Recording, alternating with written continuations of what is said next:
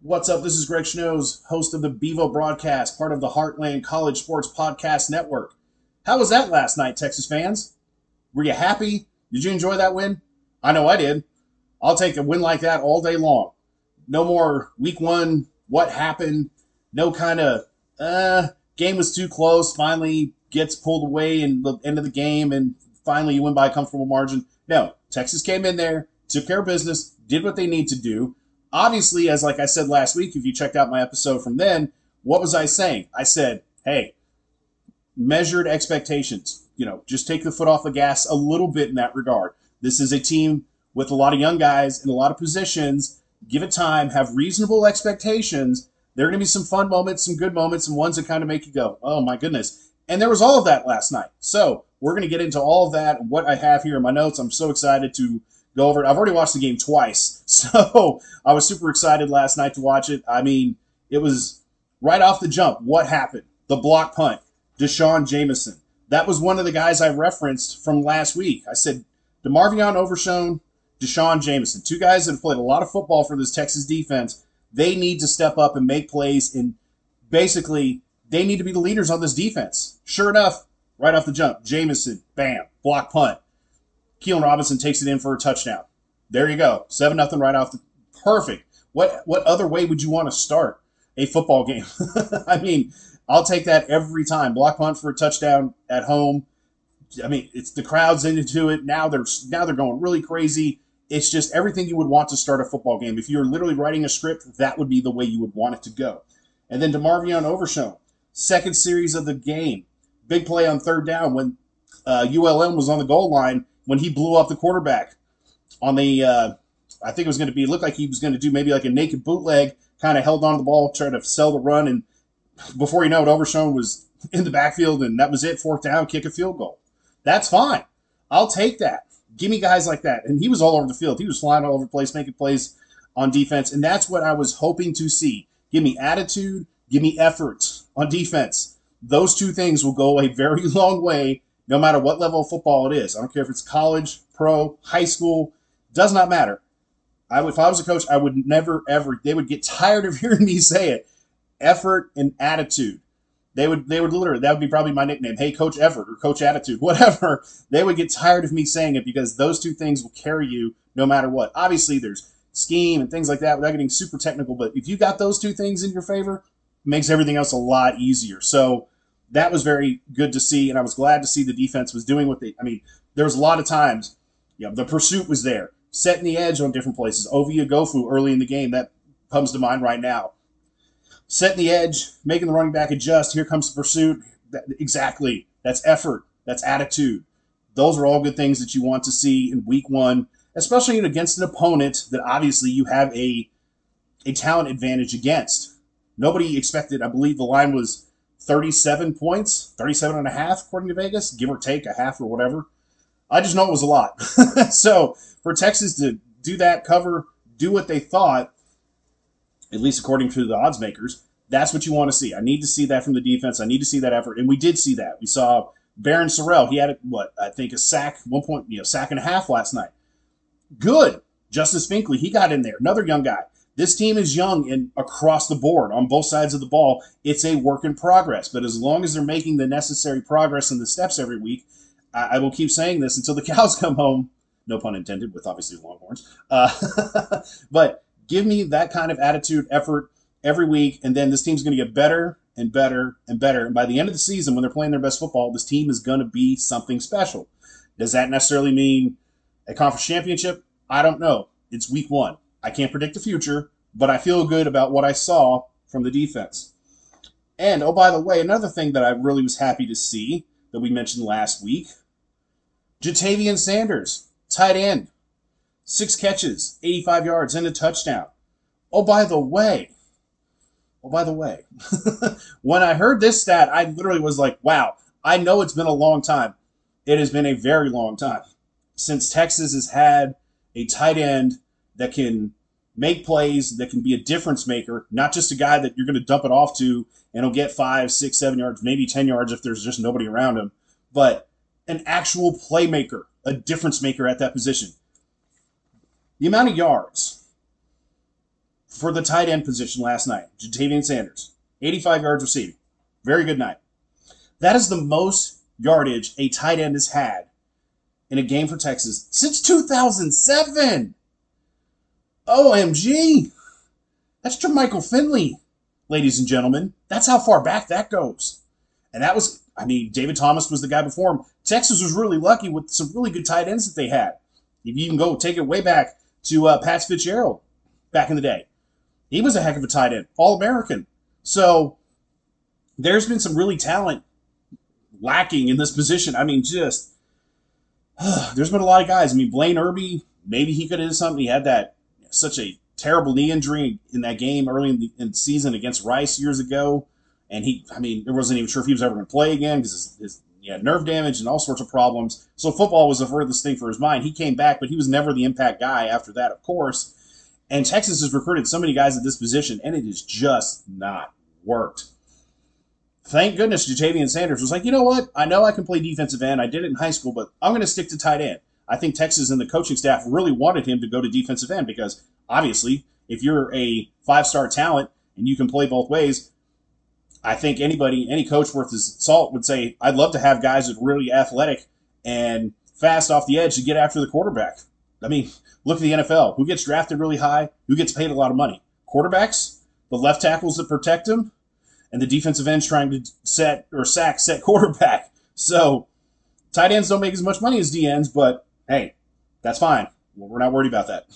I don't run I don't own an NFL franchise, so I don't have to worry about paying anybody. So, uh, but yes, I was very pleased to see Ja'Tavion Sanders, and he caught six passes. So, what does that tell me? Quinn Ewers trusts him. They must be on the same page. There's a trust there because he found him a lot. And there was even one play I want to say it was like early in the third quarter uh, where Ewers stepped up, and the coverage was really close. I mean, it's not like he was wide open the coverage was really tight on Sanders, but Ewers just fit it in that window. Uh, no, actually, I take it back. I believe it was right before halftime when that play happened.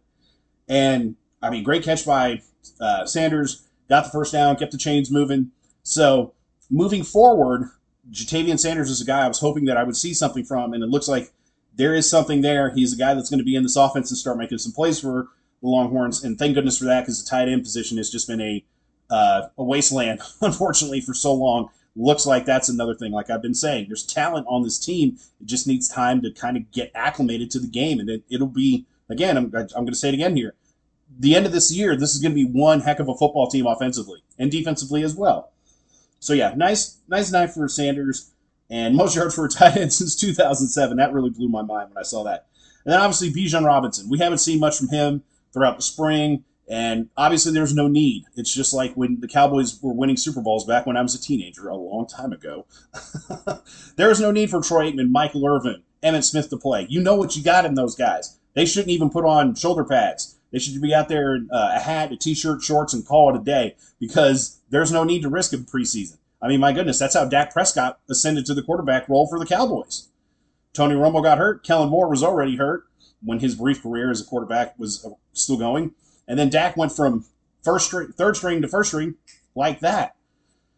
So it can happen that way, as we all know. But Bijan, I mean, the nine yard touchdown run he had in the third quarter, I think he made at least four guys miss, maybe five.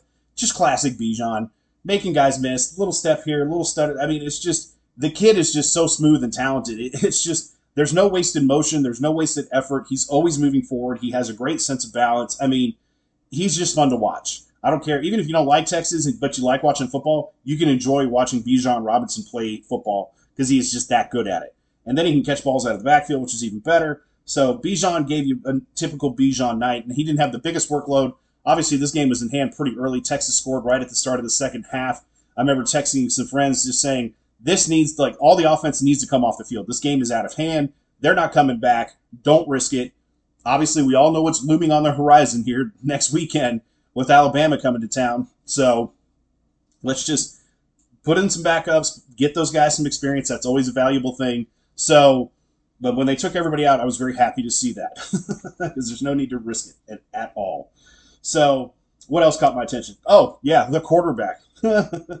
Quinn Ewers, 0 and 2 on his first two attempts and with an interception on a. Uh, I mean, I don't want to be hype you know, overly critical, but that was just a bad throw, bad decision by a young guy. When he's rolling to his right, he keeps looking, looking. Worthy was streaking across the field, but there was just too many bodies in a small space. He tries to force it in there. Give the DB credit for ULM. He made a great play on the ball, got the interception. And I remember just thinking, okay, that's the oh no moment. I just talked about this the other day. I remember saying to myself, this is going to happen. How does he respond moving forward? Oh, okay. What did he do? He uh, completed his next eight passes in a row and threw a touchdown pass, but that that's not the story. The fact that he threw the interception, you could tell when he was looking at the screen. Sark, Coach Sarkisian was there talking to him, and you could tell Ewers was looking at the big screen, kind of thinking, "Oh no, that was a bad." Whatever his body language was looking at it, but he didn't look defeated. He didn't look completely like, "Oh, here we go," kind of thing.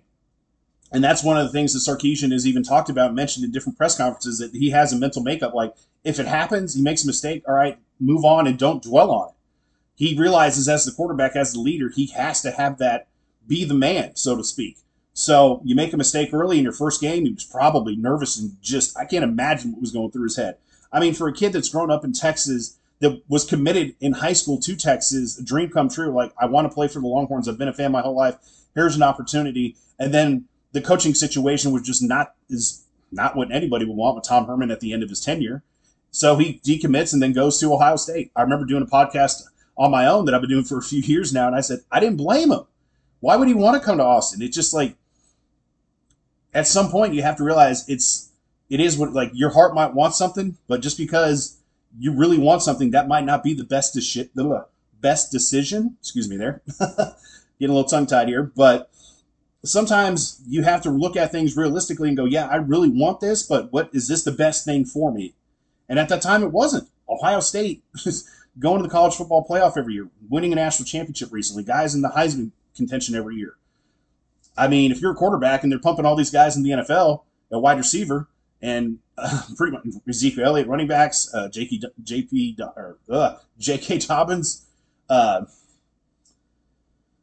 excuse me, you know Dobbins running back, who was another guy from Texas, as a matter of fact, who went to Ohio State. So you see all these guys out here. It's like why wouldn't you want to go to Ohio State? Texas, that might be your, where your heart's at, but if you have a chance to play and you can go to a place like Ohio State and play and get on the field and be around all that NFL talent, it doesn't make sense to go to Texas at that point. So I was disappointed as a fan, but I respected the kid's decision.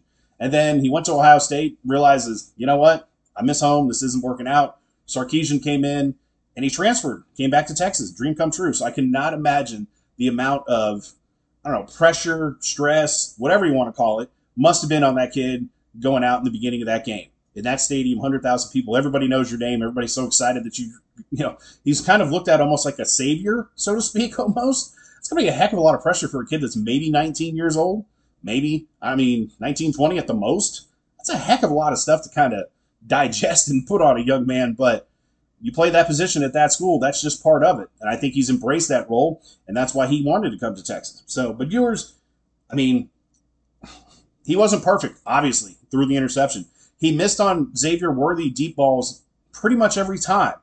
Again, I think that's more rust than anything. So I'm sure he's going to hit Worthy for some big plays. Worthy was open a couple times. There was one right before halftime that I can think of where he was open and he just put it was just a little too much on it. It was too high. And but hey, the kid's human. He's making his first start since how many years now? Tap the brakes. Don't be overly critical and be like, "Oh my God, he's wide open. He's a bum." Like, no, stop that. you know, that's that's not how we're talking about him because he's gonna he's gonna he's gonna get better. He's gonna have some bumps in the road, and that's okay. Go in there with those expectations, and you will not be disappointed.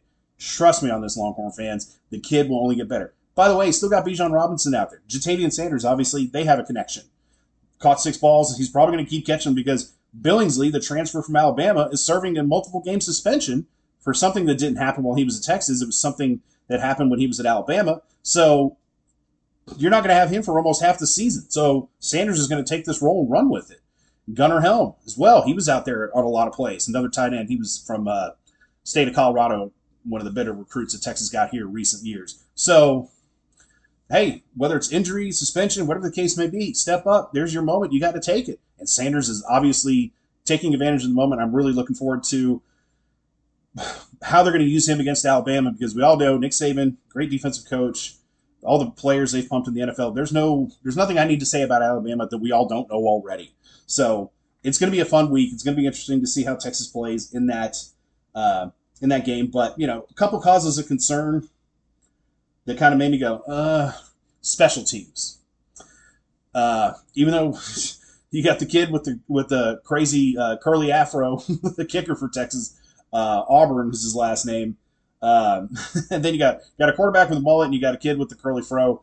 Uh, you gotta love it. College, I guess that's what you do in college. You, you, I mean, even Ewers has had that mullet for a while, but I guess that's what you do. You, you grow the hair out, you get the crazy hair going, and then hey, whatever. It is what it is. I myself am not gonna uh, pattern uh, either one of those hairstyles for myself, but hey, that good for them. You know, that's fine. I like the way my hair is, and it's perfectly okay. But yeah, live and let live, right? But yeah, the missed field goal uh, after the uh, botched kind of snap, and well, the snap was fine. The holder dropped it, which caused the missed field goal, which you didn't get points from uh, on that one drive, which ended with kind of a dud. And then just the the drop punt as well, and then the punter kind of took off running and okay, let me punt it the last second. In tight tight games, those could ultimately cost you a game. You can't have. I mean, I, I get it. It's for, it's week one. But again, there's going to be things that think you have to work on. There were some missed tackles. I'm sure they're watching film, or maybe they already did this morning, or who knows when.